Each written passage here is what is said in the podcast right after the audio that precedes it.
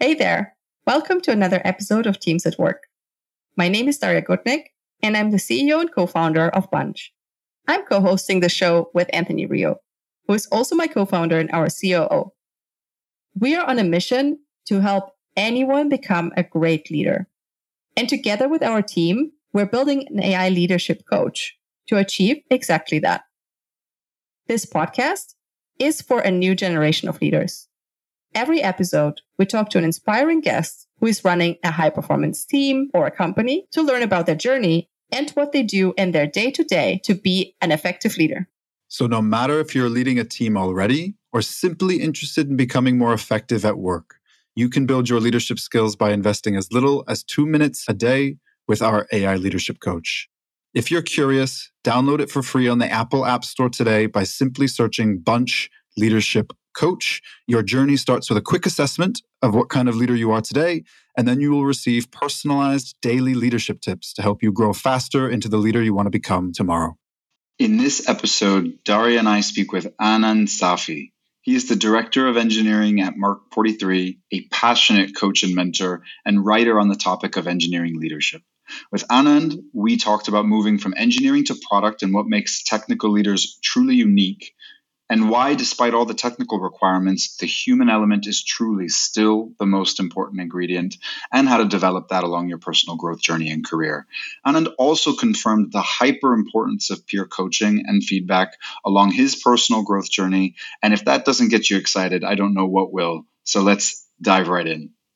Hey everyone, and welcome to another episode of Teams at Work. And we are here today with Anand Safi, and I'm so excited to have you with us for this conversation, Anand. Thank you so much for having me. Uh, really excited to be here as well. Nice. Let's unpack leadership wisdom and learn from all the mistakes that you've made and unpack learnings that our users and our audience can learn from. Uh, jokes aside, it's uh, also a bit true. So, of course, we're really, really excited to learn from all the ups and downs that you've gone through. And my first question actually is kind of going back to the roots. How did your journey begin? And when was your first leadership moment? When did you feel like, oh, I actually maybe like taking responsibility for people and results and things? And maybe that's a good career for me? That's an excellent first question, right? To go back in time on how did it all start. So I think before the leadership side, right, my journey began in academia from kind of just being really good at logical reasoning and mathematics and being just probably just always the top student in class, all that in the schooling times. So that led to just me starting a career in computer science, got my bachelor's and master's in computer science, moved into the tech industry, worked there for a good enough decade, of 12 plus years actually and then I think it was right in that kind of middle of my technical journey as an individual contributor, as a software engineer in one of the startups in New York, where I always wanted to do something more than just uh, write code and push code out and, and have the dopamine boost at the end of the day, right? Like, hey, I got a feature spec, knocked it out, it's all working, I'm done with my stuff. It was always how do I connect more towards the left of the product development journey where there is just conversations with the customers there is just more interaction on cross collaboration and cross functional disciplines actually. And i was talking this to my manager and the chief product officer there and that's how they started like we do have another product manager. She's also interested in connecting more across engineering and design. Would you like to look into just how do we bring engineering and the entire product development org together to focus more on connections and public speaking. That is where the idea of starting a Toastmasters chapter came along. And we both worked together. I served as the president for that club for two plus years. And that was my first leadership moment, right? There's a lot of voluntary or community leadership before that that I'd done, just trying to engage in the community and help uh, kind of some causes but this was my real kind of professional leadership moment that is starting a chapter getting a group together trying to do the first icebreaker speech and showcase vulnerability from the start on how my immigrant journey came from being coming from india and settling in the us and just uh, trying to break into tech. That really led to the start of this wonderful journey now seven eight plus years later. So this was this collective experience of um, connecting with the wider product development community and then also finding an avenue to make that happen. Cool. Awesome. Yeah, I think uh, very exciting moment and also very exciting thing that we ended up here today that uh, you you took the lead, as we say, um, back then and you stepped up. Super cool.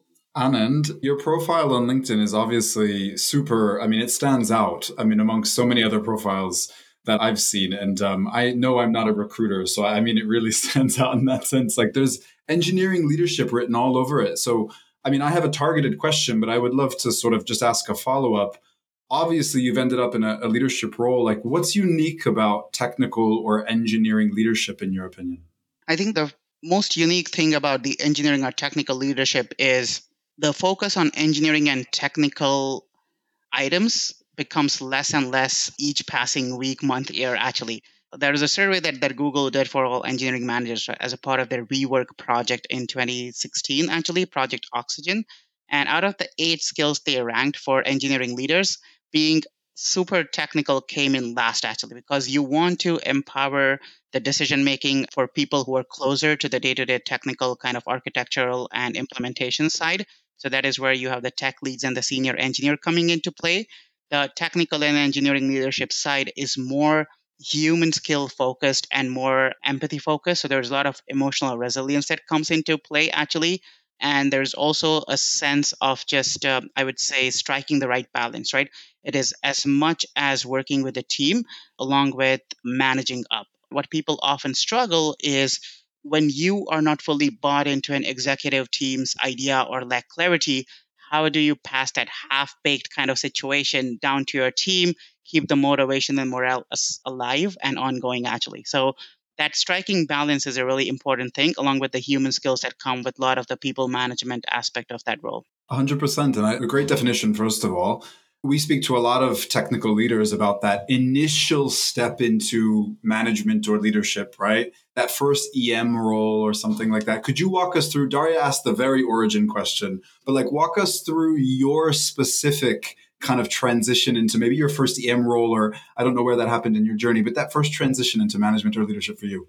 Yeah, I think the good part was I was always aware at the back of my mind as an engineer that I want to steer my career towards leadership and management.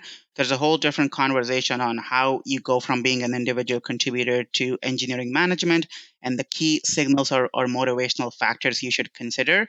But for me, the mental preparation was this is a different career track altogether. So I need to start right. As they say, the first 90 days, the reflections, the feedback cycles, all of this is important.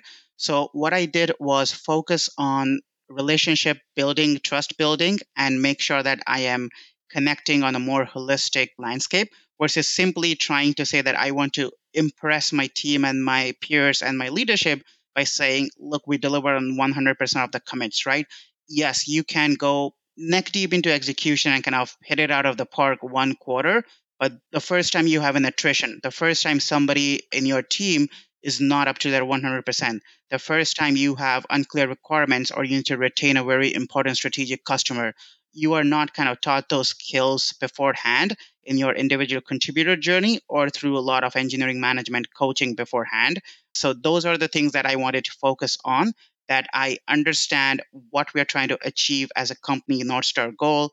The people that I would need to work day to day, those are both internal and external in the team, the key stakeholders, and trying to play to the team's strengths as well as trying to collectively improve on our shortcomings, actually. So that focus of just being external for as much as internal was really helpful for me the first three to six months, actually. And I think my next question actually builds on top of that. And as a product leader and, and in our company actually product entails engineering like i can totally relate to this balance between kind of focusing on the team and being with the team and at the same time needing to build relationships outside support systems like resources all of that right? So it's such an interesting kind of role in that sense or like balance to hold.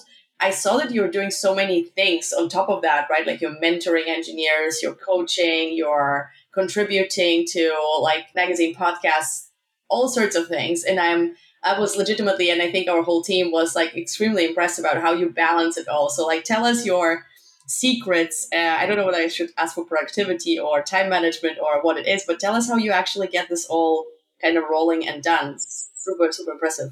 Yeah, thank you so much. I think there's this is where even in my friends and family, it's it's part praise and part joke. They call me Mr. LinkedIn and they even made a cake for me in the sense, just like because it says there's a lot of active things in there. Wait, they made a cake with the LinkedIn logo or, or right the WhatsApp group for the surprise party and everything like LinkedIn guy birthday or something like that, and nice. like they shared with me after. So, but I think yeah, what I'm trying to get at is that yes, it can seem that there's a lot of fragmentation in those roles, right? But a lot of those opportunities are less than five hours a month.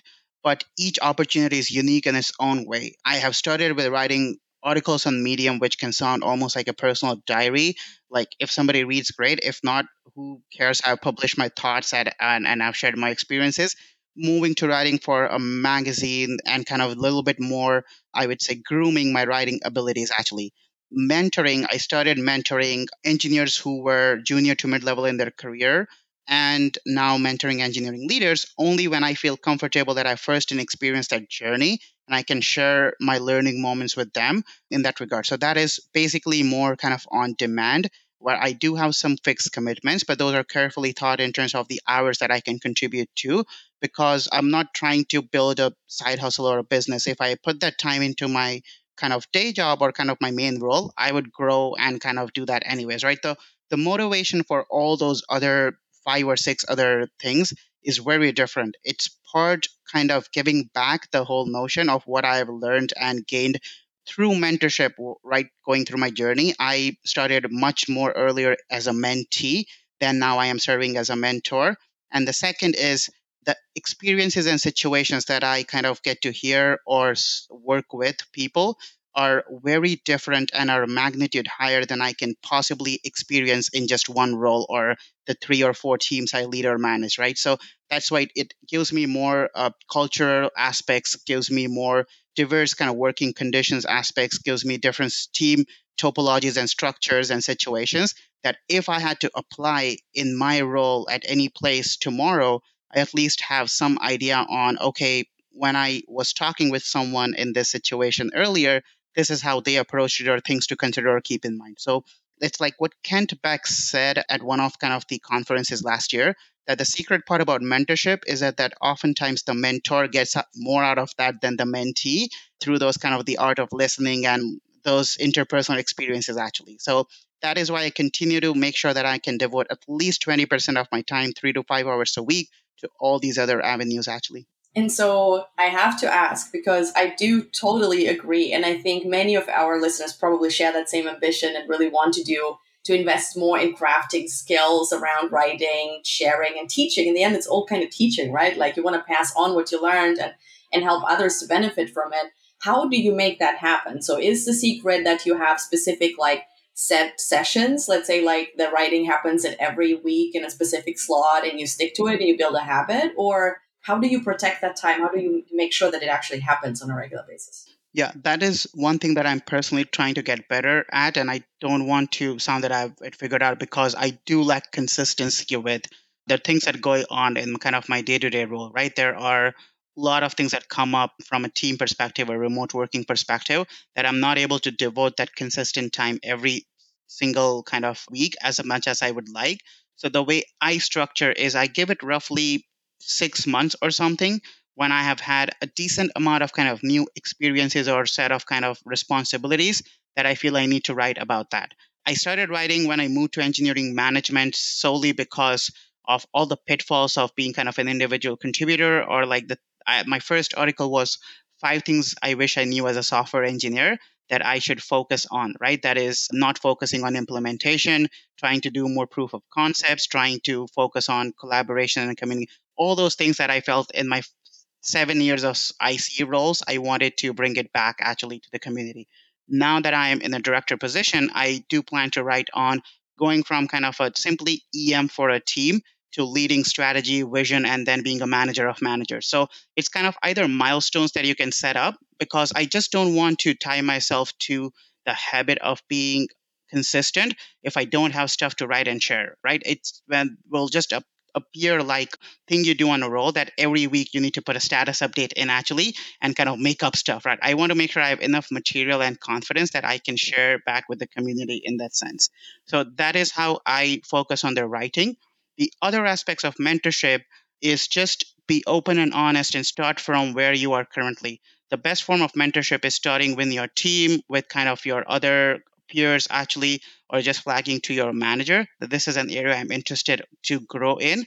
Give me that safe space and the feedback circle that I can practice in before I go uh, kind of explore that in a more industry wide setting, actually. That makes a lot of sense. And I completely agree that, you know, mentoring can sometimes be more for the mentor. I think they said the same thing. I just got a dog recently and it was a funny quote. I was like, we got to get a trainer. And then someone whispered, hey, the trainer's actually more for you than the dog. And I, I think it's kind of a similar principle, right? right. Different, but similar. But I'd love to know where you think coaching can help the other side. Like when you think about the coachee, where have you found coaching be the most impactful for those that you've mentored or coached?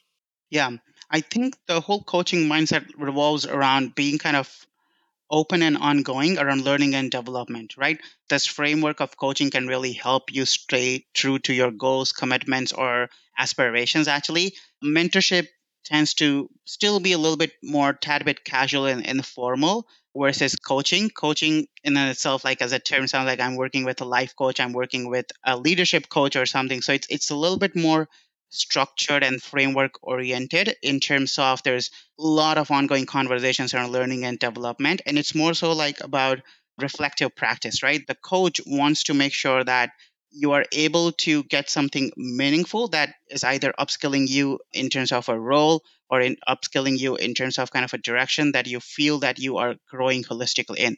With mentorship, it can simply be a short term goal or a long term goal, or it can simply be kind of on demand that for the next three months, I'm taking on a mentor.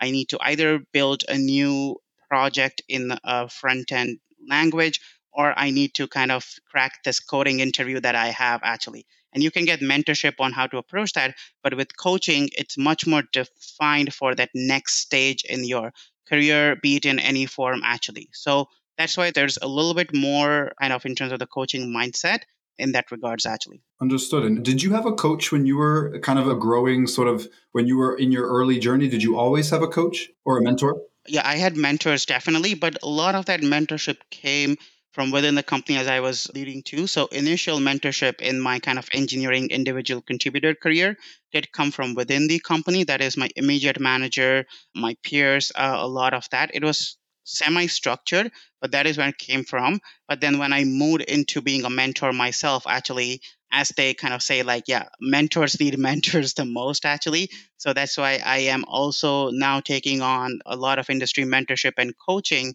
when I need to just uh, course correct or just validate that whatever I am passing on to people, does that actually make sense in the first place?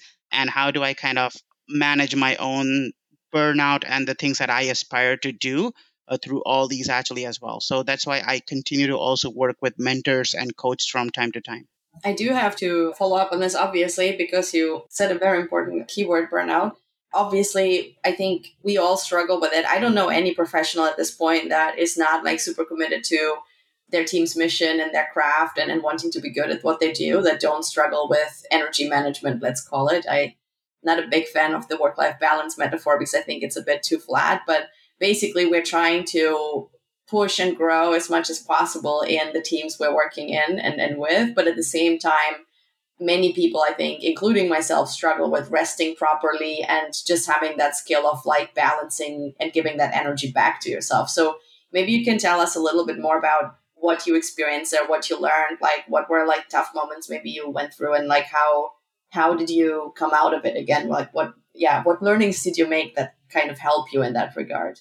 Yeah, I think the number one thing when I think of burnout or just all this chaotic moment is being true to yourself and avoiding the imposter syndrome as much as possible, right? When I changed this career track into engineering management, I was like, how do I make sure that I, I come out on top of this? How do I impress people that I have it all figured out, even though I was first time into the role actually? So that is why the continual ability to strive for perfection or, or wanting to push yourself you realize that when you do that, it's not a one person job. I cannot change or deliver against my company's vision.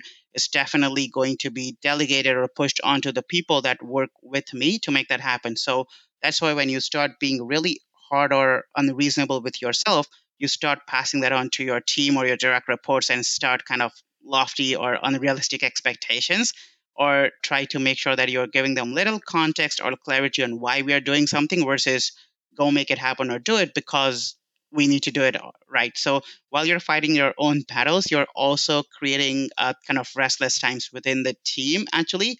And then that is kind of a whole domino effect. So the way you build that emotional resilience as a leader and kind of see clarity is continuing to ask the right questions or saying no, right? One of the things I put there, even as an engineer, was saying no is a superpower. Uh, you always want to kind of be uh, helpful. You rely a lot on culture that everybody helps everyone, but then you need to also kind of respect boundaries or just set a good schedule where you don't want your week to say that yes i promised us four things but i had 14 interrupt requests and i ended up working 14 other people's kind of goals and that's why i have not done or delivered anything against mine right so as you start saying that more authentically, people will understand and they will come to you either with a lot more information on where exactly they need help, or they would rather kind of be respectful of your time and commitments as well, actually. So that is why I think the number one thing to avoid burnout is just make sure that you are seeking clarity on what is rational and realistic to deliver from your own capacity and team's perspective you bake in a lot of these moments that will come up, as they say, the WTF moments in, in software engineering or product development, a war room incident, or like a P0 incident that comes up. Somebody needs to go on a leave. Uh, you have someone who needs to take care of a family member. All those things are kind of modeled in. And the more you are sharing that in your peer circle, leadership will try to understand actually and they do understand right? It's just that when we are not saying it they will always assume that it is possible. So the first thing is to have that self actual realization and then flag it with everyone around on okay what do we feel that we can deliver with confidence and we will be proud versus trying to compromise on quality or just kind of efficiency gains and just push something out for the sake of it and build a house of cards in that regards. So if i'm understanding you correctly actually you are pushing for smaller scope. And i really like this question of what can we deliver like with confidence. I think there is also of course always the kind of in the back of my head at least the thought of like don't wait too long like don't over perfect things. Like most of the time we and I, I included myself even though i'm not an engineer but i think i have the same tendency of like building the shiny like thing and like it has to be perfect and so on. So i think there is definitely this like other don't like mindful voice don't fall into the rabbit holes of perfecting it but I think the question of like, what can we deliver with confidence that actually will work is a very good one. And what I'm hearing is that you're basically pushing yourself and others in a way like to scope down. So like ask the question, what is possible? And then like stick to that instead of trying to like overcommit and then be like scattered.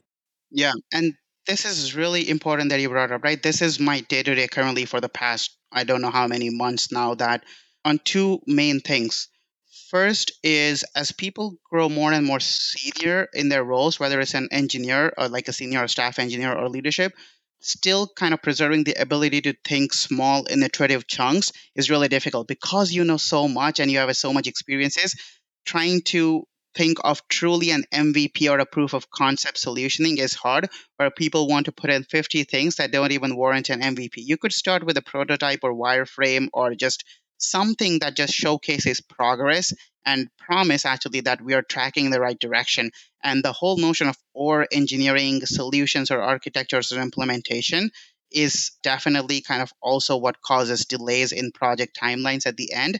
But at the same time, we are not trying to say that by doing all of that, you compromise quality or you don't build for scale and efficiency, right? You make smaller scope items configurable and extensible that can be built upon or capitalized upon as time progresses. So this distinction to understand is really important that teams struggle with that you plan for something so big and then there is that first kind of bottleneck or roadblock you hit and everything comes crushing down and you need to now reevaluate reprioritize and then you end up kind of as you said, right? Over promising and under delivering. So it's just making sure that there is just authenticity in terms of given our capacity, given our system constraints, given the things we value as an engineering culture, what do we feel that we can push out in the next three to six months, one year? I think this is so good, and I want to underline it because I think it's a very important nugget that I'm almost repeating it for myself, and I hope that our listeners appreciate it too. But basically, it comes down to like not only what's the smallest thing we can build to get the job done, to solve the customer problem, to solve for the customer need, but also the prevention of rabbit holes. Like how do we, how do we make sure not to fall into rabbit holes? Is actually to ask ourselves what is the smallest thing that we can build upon. So like pick the thing that can actually be expandable. I think that is like such a clear mental model that hopefully is actually like at least stuck with me from everything that you said right now and it's so so empowering super helpful i also think there's a really exciting nugget in it i think it's not just an engineering nugget it's also and I, I often find there's a large parallel between the engineering concepts and actually the kind of the soft world in a way. Like i hate that they're two different worlds but what you just said was interesting. Look for understand the constraints understand your capacity. I think that's often a challenge from like an imposter syndrome like when you're in that cycle it's kind of hard i think it's hard to be real about your capacity at least that's in my experience a, a more difficult one and then there's what do you value as an engineering culture i'm obviously picturing sort of a three circle venn diagram here and some sort of ideal center but that is a really nice image i think and obviously capacity and constraints is nothing too new but certainly from a it's not just an engineering prioritization product thing, but it's also a it goes hand in hand with just making sure we're focused on the right thing. Because at the end of the day, in my experience, also burnout can just be the result of maybe trying to do too many things that you're not thinking long term or mid term enough in that sense. You're really running for a very long time, but um, that one's staying with me for sure as well. I'd love to like dive deeper on that, but I do have another question because you wrote this, um, and maybe we can circle back to that um, somehow. But you wrote this amazing piece around finding your place around generalists, specialists, and then you threw in this third category, which was, and I hope I'm even saying it correctly, versatilists. Yeah. First of all, what do you mean by this? And then obviously we read the piece. How did you come to realize your identity or yourself as a versatilist? I'm extremely curious. Yeah, thank you for bringing that up. So when I started my career actually in software engineering, right, I started on the quality assurance side of things. So trying to be involved with the entire end-to-end user workflow.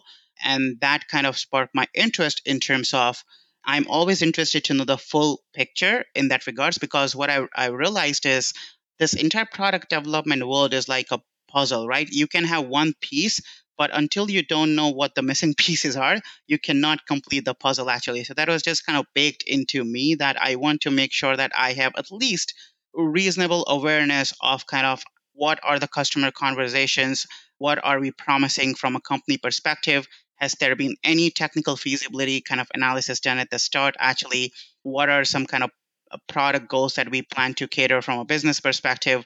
How can we build on the implementation side? So all of this kind of led me from a conceptual standpoint to be involved as an engineer holistically.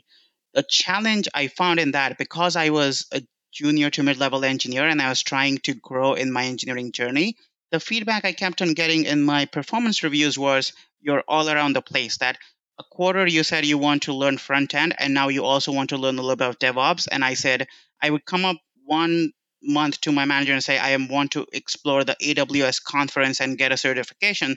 Six months later, I would say I want to become a full stack engineer. So I was trying to just chase kind of things which I felt would help me grow in all direction in that regards. And that is where kind of this blended model became more and more clear to me that I first need to set up foundations in an area that I feel confident that I can own as a subject matter expert.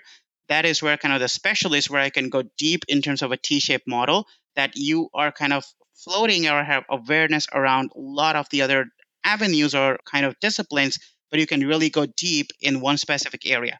So that's why the first half of my career, I focused on kind of being that person that, okay, from an implementation standpoint, I know reasonably well the ins and outs are kind of our landmines in the code base or kind of our areas that we need to build upon. As I felt comfortable, I started to connect more with my product and design folks actually, and then also the quality assurance and the DevOps folks in terms of, okay, now that I know how we write code, can you tell me how do these user stories originate or the ways to do that? Or how do we kind of deploy the code and how do we maintain that? So I just wanted to make sure like it's not that from day one you can be a versatilist actually. I think the missing piece that now I realize I might need to go back and update is a ladder kind of based approach where you need to start as a specialist or just kind of you feel that you have reasonably good enough knowledge of an area. And then you start these touch points on okay what are the day-to-day kind of people or disciplines i work with? How can i start getting context and they can get context? It's a kind of a two-way flow in that regards right? And then as that regard then it really helps when the teams need to make kind of decisions even in your absence, people have at least that minimal knowledge or they are aware on, okay, what might be said or understood from this area, even if somebody's not there to represent them actually, rather than you are just kind of, I would say, giving unreasonable goals or expectations, saying that engineering can build that in a day, but then engineering comes back and says it will take a month because we don't have this set up, or vice versa in that regard. So or for product and design as well. So that is how you start kind of being a specialist. But it really depends. For me, it was just making sure that I can have a much more broad impact because I knew that I have much more to offer than simply me being able to code six hours a day, actually. It's actually super interesting because from the way I'm understanding it, it's kind of like if you consider yourself being a puzzle piece within other puzzle pieces in an organization or between teams, what you're basically saying is work on your own puzzle profile like see where like you stick out like what's your specialty what's your t where do you have gaps like shape that and then with that go into the other go to the other puzzle pieces and basically like try to dock on and like explain and understand what are they working on where is their specialization what do you need to know about it how do you actually build the bridge. And i think this is so interesting also for from a perspective of learning and development for junior engineers because oftentimes i think when you have and i don't know how you feel about that but like when you have junior people moving into the team and they're very ambitious and they also to a degree often think like they already know a lot of things they have all these great ideas and it's amazing i sometimes ask myself like how to start off on the right footing with them so that you don't get you don't overwhelm but at the same time you get traction. And i really love this idea of like enable them in the beginning to like set down one kind of depth pillar like the t so to say like make sure they're good at like at least one thing. And then let's build out the bridges to like the other contextual areas around you. Right. And i would like to add a very important point. Yeah absolutely. Is like because essentially what i'm suggesting is practicing two different roles right? We are saying you need to dig deep but then you also need to have the 30000 foot view. How do you do both as a single a kind of person or individual in a given day.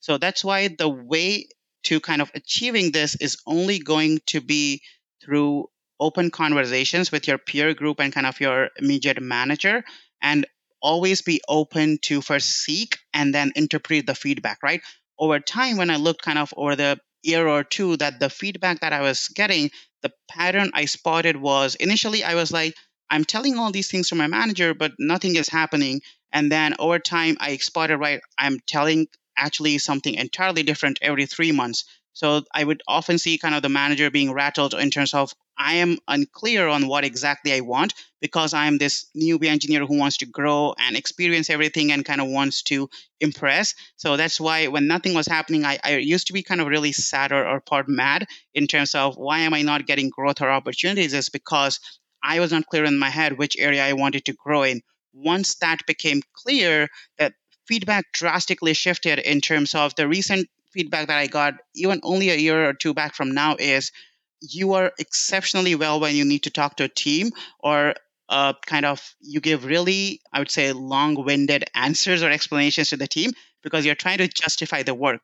But now that you are in this leadership, senior leadership role, you might need to talk to the executive team or the C suite or even for a board you need to identify on how to present that same amount of information, but from 30 lines to three lines actually.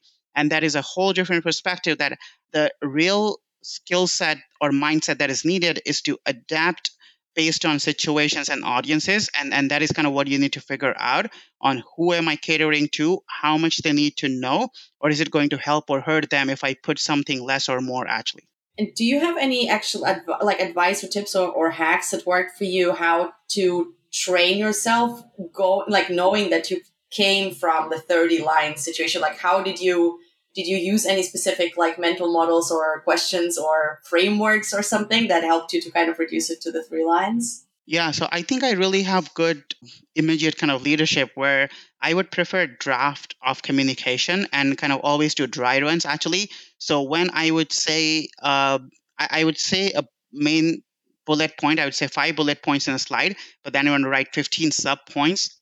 The first piece of advice I got is make this work available either in a Confluence page or a Jira ticket or a Google Doc, whatever the team is using, and just provide out links actually if people care enough about that main bullet point, they will click on that, go there, and kind of look all that is involved behind the scenes actually, rather than you trying to front load the information, right? So that's why trying to focus more on kind of that indexing and metadata was kind of the first thing I realized actually.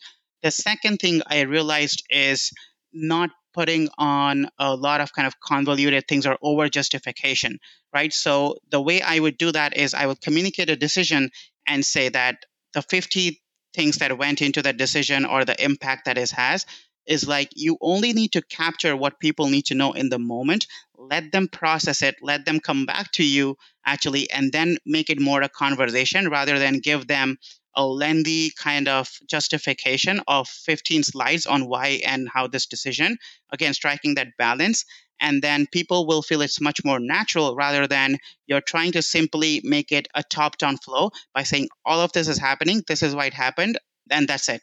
Or it's like this is happening. Some of the reasoning is around some of the factors. Let's have a conversation or how can we help and let them process it figure out on their own on what is their impact to the team themselves and then kind of go back and forth actually so trying to make it a conversation rather than a boatload of information is something else that I've also learned actually. Super good. Very actionable. Sorry, Anthony, I don't know. Did you have a question? I feel like I just went with it. I think this just maybe a, maybe one last follow up on this entire thread here. What are some other skills or tools or mindset shifts do you think people need in order to become this versatilist as you describe them? And then maybe another sub question there is this something for junior engineers or is this something to consider for engineers a little bit later down their journey? I think the context might differ, but the skills definitely help at all levels, right? So, and again, a lot of this you can simply ask the people around you, but you might not always get kind of either people are too nice and don't speak with radical candor, or either people kind of don't like you and always give negative feedback. So it's just like a catch 22 in terms of how you are collecting the feedback. So I would say also focus a lot on kind of just foundational reading or right I I religiously follow a couple of kind of key coaches or kind of speakers, right? Simon Sinek, Marty Cagan, or other folks actually that I follow, or I read a lot of books. So those are the things, right? Like how do you turn followers into leaders or how do you think in bets actually or atomic habits right how do you do that 1% and kind of just incrementally grow in that regards actually those are just kind of mindset things that can apply at all levels that with as a junior engineer as you're trying to get more opportunity and kind of expand your influence in the team and the code base how do you think in bets right so that by doing this feature this particular way does it pay off in terms of the quality gates that we have enforced actually am I trying to impress someone by writing a really complex one liner? Or do I need to make the code readable for the next kind of engineer who touches that page? So, how do you think with each situation? What is that actually? So, there's a lot of kind of, I would say, process and patience that goes on at all levels rather than these are kind of the mantra for success that will make it kind of change overnight actually. So that's why it's like being well read and kind of well experienced is equally important in kind of such situations when you need to grow in this particular direction? Well, I'll throw this this this important question in now, since you've just sort of um, kind of mentioned experience, and this is sort of the golden question for us because a lot of our audience are people just getting into their management or leadership careers. Maybe they've just taken the first step, or quite often they want to take that step, and that's why they're devouring this information. If you could go back in time and give yourself one or two leadership tips, really the top one or two, all the way back at the beginning of your journey, what would those be? Yeah, I think the first tip is kind of a two part tip. That is, in any conversation that you're engaging in, show genuine interest and focus on that. Because I was new to that journey, I always had 50 things that I need to do, or I need to deliver against timeline or do justice to my commitments. That whenever I was speaking with someone, I was kind of just hearing, but not listening or processing on what they're trying to say. And every bit of information uh, from any direction and from whoever it comes is important from a leadership standpoint because you don't know what can hold value in what future conversation. So try to kind of just be present and make sure that you are, that's why setting, I would say, really disciplined with your calendar. Own your time and calendar is another big thing that how do you structure conversation so you can be present actually. The second is be patient with change and half-baked communication or direction. I used to really get get rattled and lost feeling that am I being targeted to these kind of I would say half-baked communications or are they trying to try me whether I can deliver when there was lack of just direction actually as a frontline manager. Frontline or middle management is the worst because you're caught as kind of in the middle in the sandwich. But over time when I used to really reach kind of the tipping point, my VP or director would say like this is what you're going to experience at all points actually even we experience that. It's just simply we are trying to give you high level vision or direction and see how you come up with a plan to execute against that right? There's very less spoon feeding and it can get very lonely as you grow into a leadership role that you always feel like wow i'm not getting clear direction because the direction is what you need to set you'll simply get goals and how do you make it happen is up to you actually. It took me some time to realize that when i felt that i was just not kind of being supported enough but that i was actually being grown as a leader in a whole different lens than i, I kind of knew back then actually. That's why i say like clarity will ultimately prevail one way or the other. So like don't kind of be too hard on yourself and your team if you're kind of in the middle of these conversations and planning activities actually. This is super super good advice and rings so true in my ears. You also said something about owning your calendar, being present in every meeting. Just wanted to follow up on that as well because I think a lot of people struggle with it. I honestly don't know a person that does not have a challenge with enabling yourself to be present in every conversation and being able to listen and just wondering like what has worked for you like where are you at currently with the systems behind it or the structures what structure have you built for yourself that allows you or enables you to do that. And anything goes really. Like if you have any rules about like, oh, I have to have a 15 minutes meeting between buffer between each meeting, or like is it like reviewing your calendar every morning? Like what has worked for you in that sense to enable you to do that? Yeah. So I take a very casual but practical approach with my teams and direct reports actually like how I went from being a manager that is just managing a team and having engineers reporting to being a director and having being a manager of managers. So it's not that overnight I started talking less with people and like that one on one weekly with them disappeared or kind of just became a monthly one on one. Like, wow, you are just less accessible or you care about us less. It's just being open about in these conversations that this is what I am focusing on for us as a team, that I'm working on that work that is going to hit us six months, nine months down the line. That's why I also need my own individual contributor or focus time to do some critical thinking. So that's why I'm not able to converse on a lot of those kind of day to day status updates. And I'm being really selective actually on what are the team status updates meetings that we can do a lot of async kind of offline conversation about. And what are some real people slash career growth conversations that we can do in those meetings actually. And I often joke with every call that I end with them is just like, I'm just a Slack message away. So that's why it's not that uh, if you're not setting up time, it's just that I want to make sure that you are getting enough time to work on your commitments. But if we need to chat, you know how to reach me, and I'll make sure I prioritize the team or anything else actually. So that is why there's a lot of kind of delegation that happens. And over time, they also kind of tend to do some critical thinking on does this make sense to bring up in a conversation, or is this something that I can take ownership tackle on my own and then come to Anand with the consequences or kind of where we are at actually. So that sense of empowerment they get that they don't need to wait for just a call to be booked or a meeting to be booked actually where they can do a lot of that by themselves and either produce a write up or just kind of say that we have tried to tackle this amongst ourselves now we are at this critical juncture where there are two good enough opinions one short one long or we are at odds actually come help kind of this untangle this, I would say, mess for us actually in that sense. So that is a much more productive meeting than just going around the room in terms of repeating or just kind of having a meeting for the sake of it.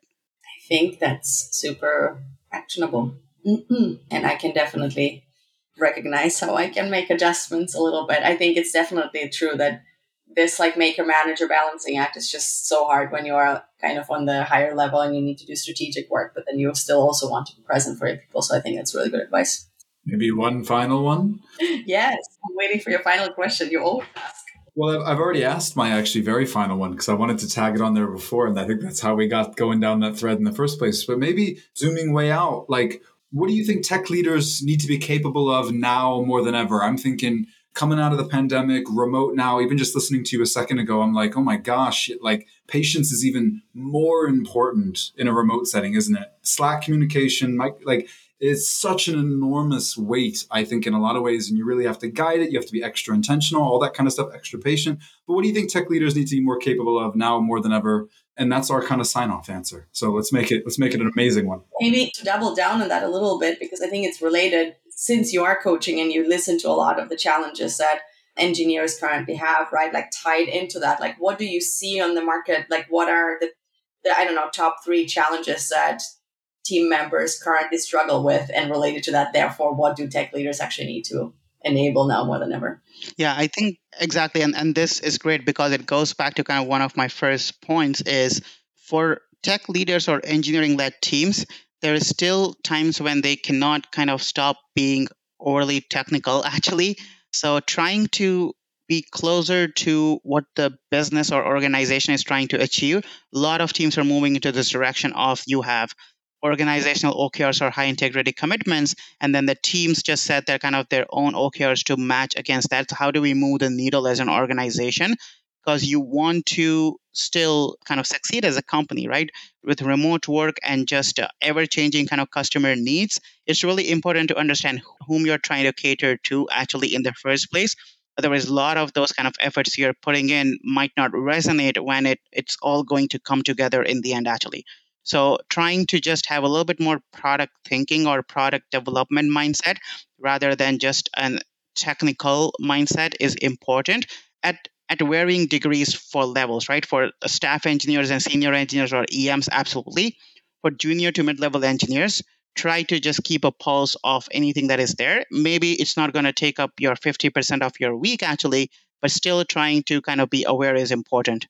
The second is leading from the front and being a role model in terms of either kind of just showcasing your vulnerability actually right for example that if you have tough days just going to a team in terms of you have set up a 6 p.m meeting but i have kind of had to make four or five big decisions i wouldn't be able to do justice. Can we do this tomorrow or is there a way that we can kind of circle back right? You want to be authentic that the last thing you want to do is, is do a poor job because after a certain point, you do build some executive presence, right? What you say or act has has a lot of weight actually, if you realize or not. I realized it later that what would I end up saying in meetings actually could lead to a whole engineering problems approach being steered in another direction because just I said something that I just heard in some previous meeting, which is not even vetted actually. So that's something that you are kind of authentic and vulnerable. Okay, whatever I'm saying, I'm also human at the end of the day. Take it with a grain of salt, actually. That's important.